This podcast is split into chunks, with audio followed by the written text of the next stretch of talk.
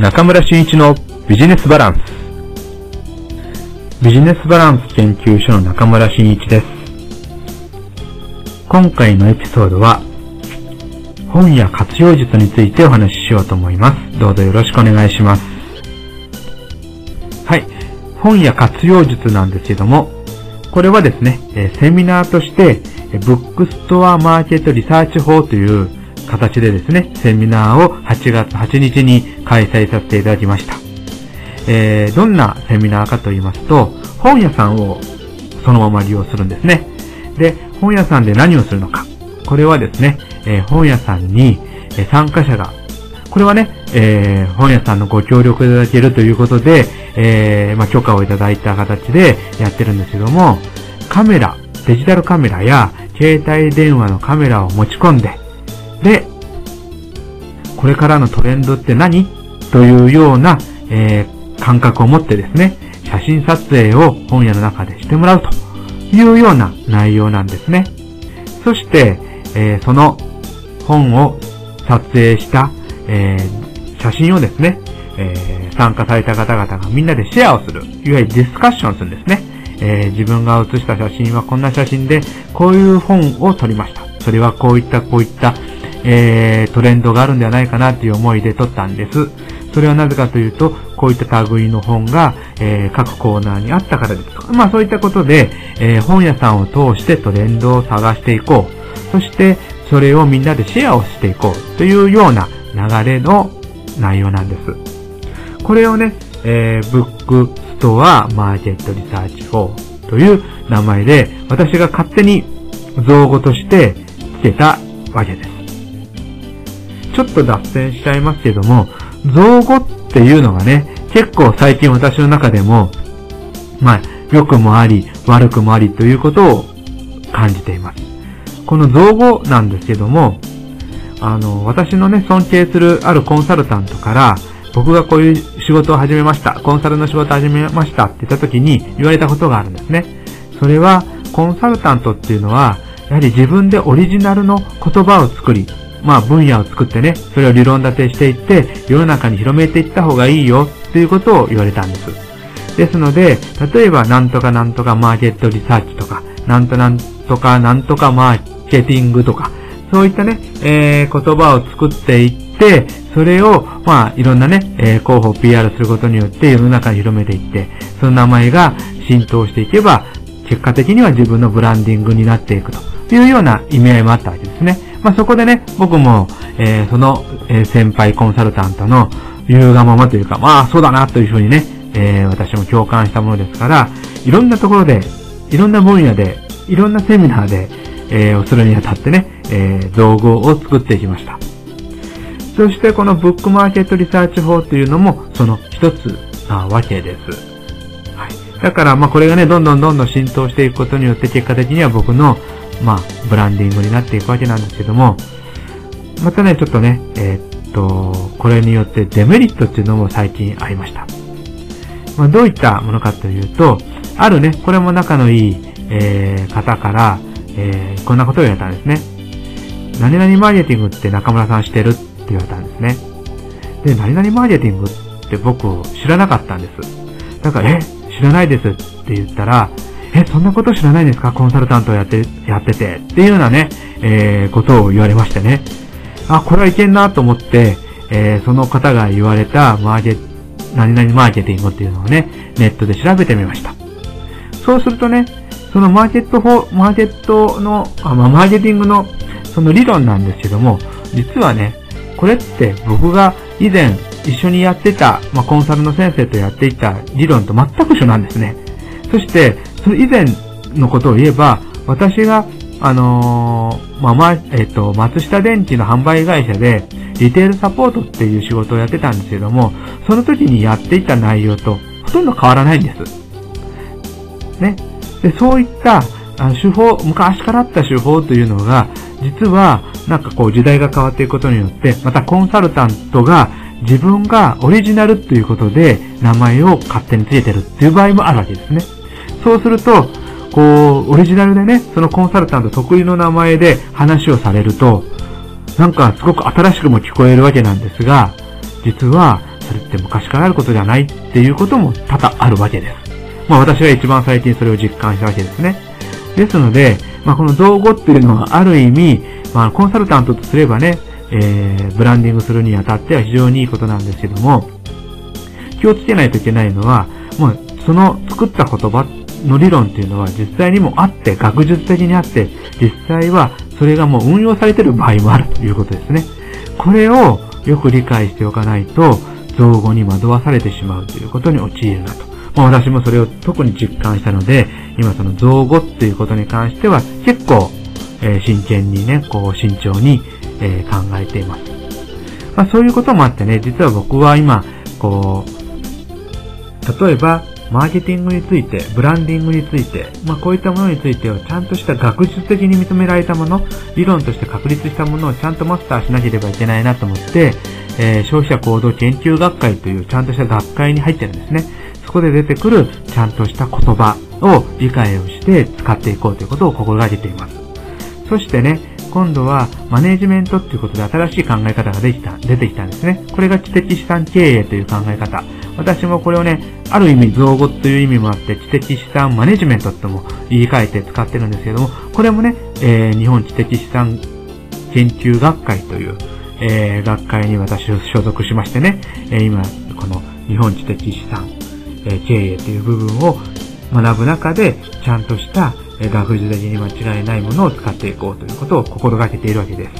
まあそういった、えー、ちゃんとした学術的なものは抑えながらも、そして私はコンサルタントとしてまた新たな造語を作っていって、まあ、自分のブランディングに役立てていきたいというふうに考えているわけなんですけども、まあそういった、えっと、その造語を含めて、えー、まあコンサルタントがね、今様々な言葉を使って自分たちの理論をね、アピールしている中で、本屋さんっていうのはビジネス書なんかにそういた本がいっぱいあります。まあそれも一つの、えー、勉強の仕方にもなりますし、このね、えっと、例えば本のタイトルを考えるっていう場合でも、すごくね、その本のタイトルやキャッチコピーっていうのはすごく学ぶべきものがあって、これを参考にね、自分が扱ってる商品のキャッチコピーとして、ちょっとね、こう、あの、書き換えてね、使っていくってこともありではないかなというふうに思っています。そういった意味でもね、キャッチコピーを学ぶということでも、本屋さんを活用するっていうことは非常に重要ではないかなというふうに思っておりましてね、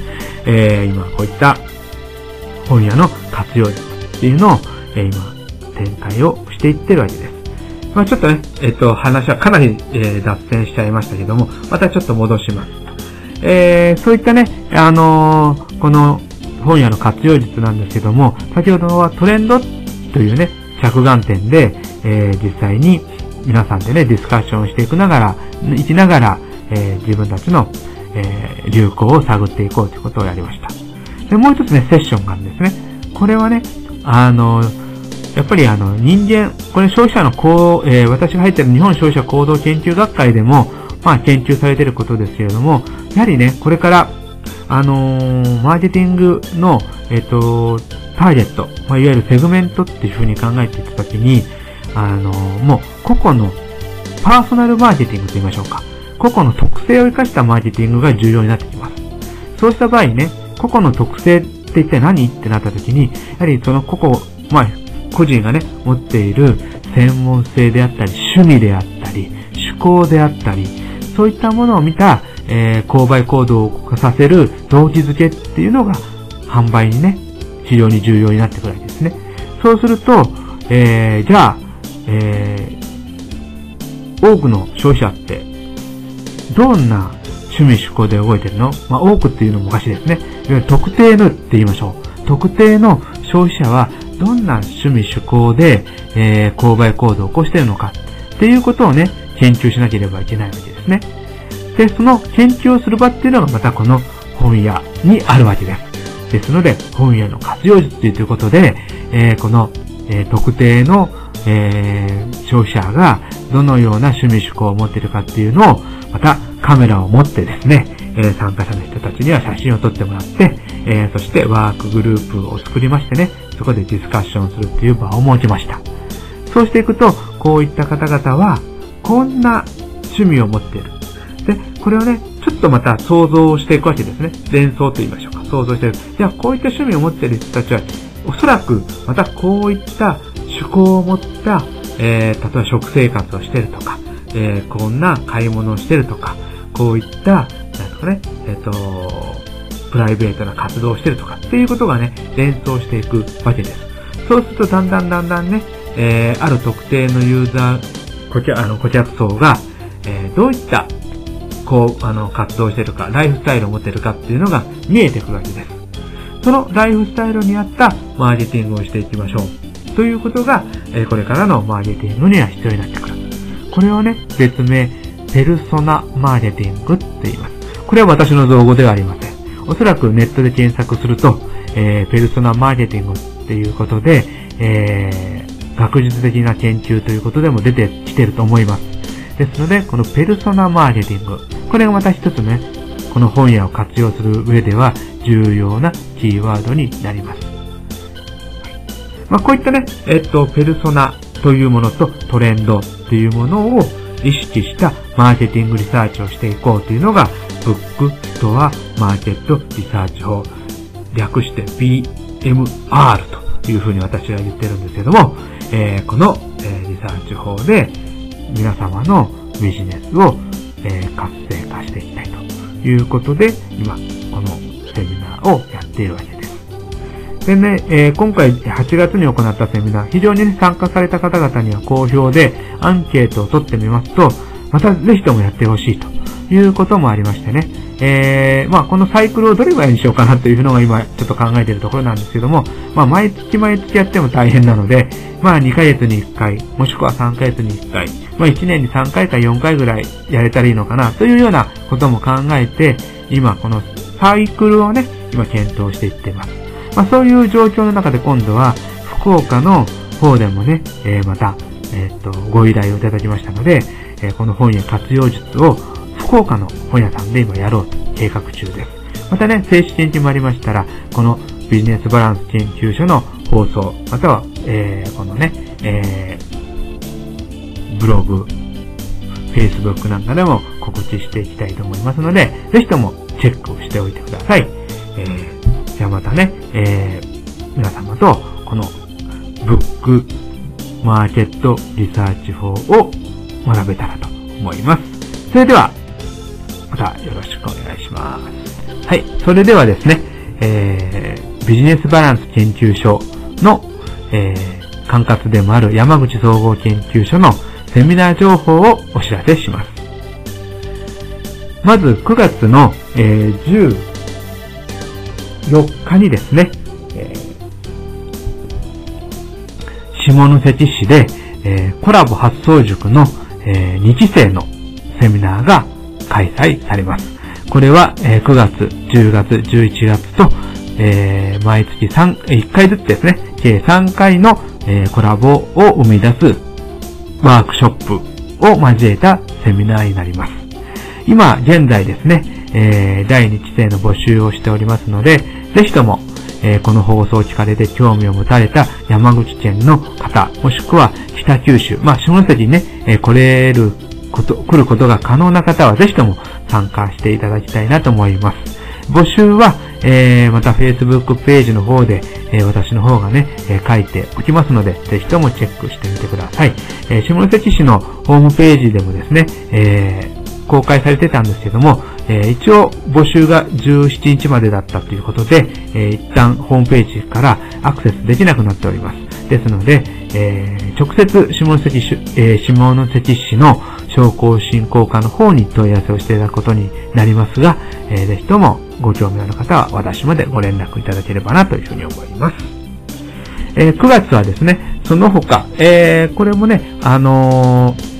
一般の方は参加できないんですけども、経営者の、若き経営者の会というところで、えー、人材育成のセミナーということでですね、ちょっと知的資産マネジメントについてお話しするセミナーをする予定にしております。えー、そしてね、えー、今決まったのが、10月5日にですね、大好評だった福岡ビジネス後輩会の第2回目を開催します。会場は、えー、前と同じの IBB ビルさんの方の大会外、大会議室で行いますので、えー、ぜひとも、えー、ご参加いただきたいなと思います。えー、実際に第1回目以降ですね、え、下関の会社と、えー、間違えました。山口県の会社と、福岡県のね、え、福岡市の会社が、実はなんかこう、コラボが始まったというご連絡をいただいたり、え、しております。まあ、ぜひともね、え、知的後輩、異業種後輩、地域間後輩を生み出していって、えー、ビジネスの活性化に結びつけていきたいと思いますので、ぜひとも皆様のご参加をお待ちしております。10月5日です。これも、えー、ビジネスバランス研究所の Facebook ページでご案内いたしますので、ぜひとも、えー、チェックしてくださいね。はい。えー、ひとまず、今回お知らせできるセミナーは以上のようなセミナー情報にます。ぜひとも皆様のお申し込みお待ちしております。それではまたよろしく。